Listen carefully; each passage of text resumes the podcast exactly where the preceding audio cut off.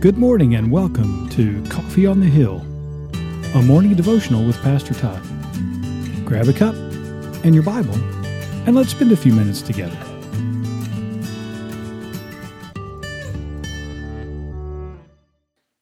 First Corinthians 12:3 Therefore I want you to understand that no one speaking by the Spirit of God ever says, Let Jesus be cursed. And no one can say Jesus is Lord except by the Holy Spirit. Good Wednesday morning. Verse 3 is part of the opening verses that are a setup or a, a prologue, if you will, uh, to what most find um, their eyes geared toward in 1 Corinthians 12 is the list of gifts of the Spirit. And let me see out at the outset, uh, the gifts of the Spirit are are important. The lists are not exhaustive.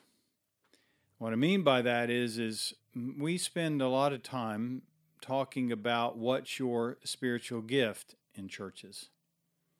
It's as if to say that the aim is to know your gift. Well, discerning your gift is actually part of the work of the body you don't decide what your gift is, but you invite people around to uh, talk with you, to discern, to observe, and suggest this sure seems to be what the Spirit is doing in you. And, and because uh, Paul uses the body imagery, that is, the parts of the body as a, a way to explain how the gifts work. The gifts are not ends in themselves, the gifts are what makes the body work. Without the parts, the body doesn't work. Without the gifts, the body doesn't work. You see the metaphor, the picture that Paul's painting. But the point is the body, not the gift. In fact, that's why um, Paul will give this little odd excursus that uh, uh, you know, has this, I don't know, maybe you don't see it this way, but I, I see it as kind of the sarcastic line where one body part wishes it was another.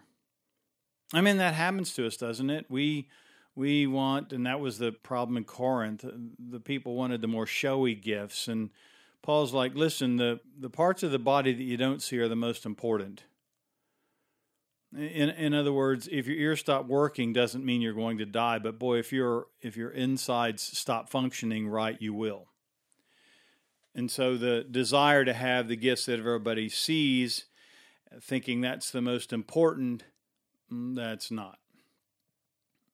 And so what what happens is we spend some time with spiritual gift inventories and we we spend time trying to figure it out. And and there are times I've seen it I've I've watched it. People just well I don't know that I have a gift. And and and the truth of the matter is if you're in the body of Christ you have a gift. You need the body to help you discern what your gift is and then live into it. But the point is not the gift. In fact Paul bookends this section of uh, what, what I would call a spiritual gift list. He bookends it with the activity of the Spirit one, the Spirit of God at work in a person is, is an indicator uh, or is indicated by the utterances, the things a person says.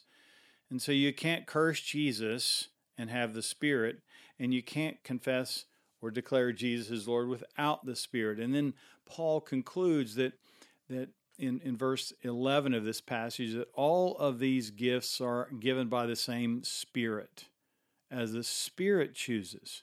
We don't choose. So the emphasis is on the activity or the agency of God's Holy Spirit. Well, if, if that's the case, then then the point really is how's God working in our lives? And it's not my life, it's our lives. A body is an our, not a my, in this analogy. And so when you're part of a church or desirous to be part of a church, the important key is what's God doing? What's God saying? How's God working? And then as you become involved in, a church, the, they'll be it'll be clear what your gift is. You'll dis, you'll be able to discern. Here's what I uh, am able to bring, and not as hey you need me, but as this is my part in the body, and I can help the body work.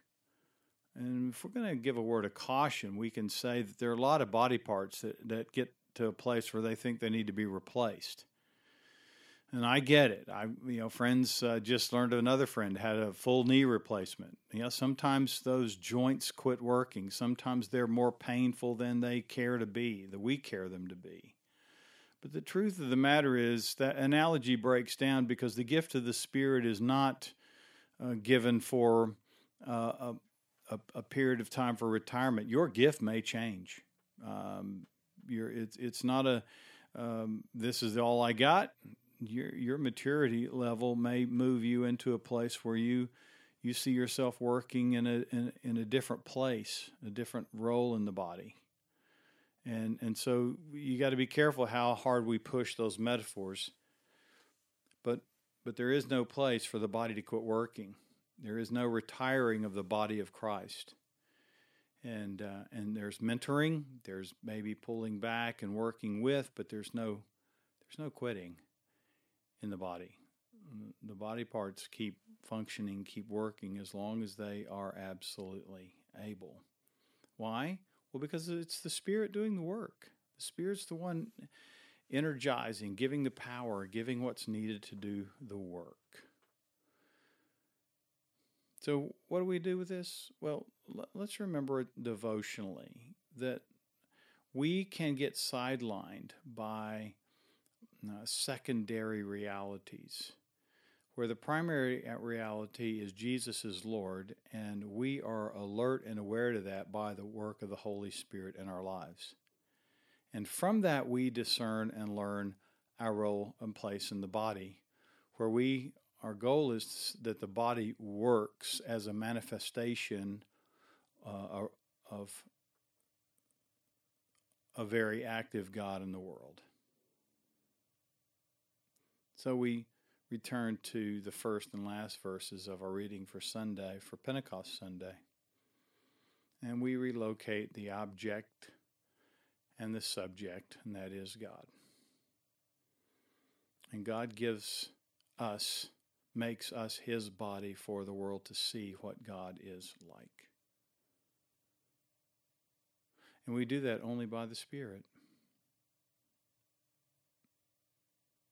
Lord God, it's easy in our world to become occupied by secondary things or things that we decide are important that aren't as important as giving life. And life brought to the body, the church, the body of Christ, is the work of the Spirit. And so, God, help us not to emphasize our roles above Jesus as Lord. We certainly don't want the body to malfunction because we want the witness to be consistent that Jesus is Lord. So we need your help by your Spirit. Make it so among us. I want to thank you for taking your time with me at Coffee on the Hill, a morning devotional with Pastor Todd. And until next time, have a good day.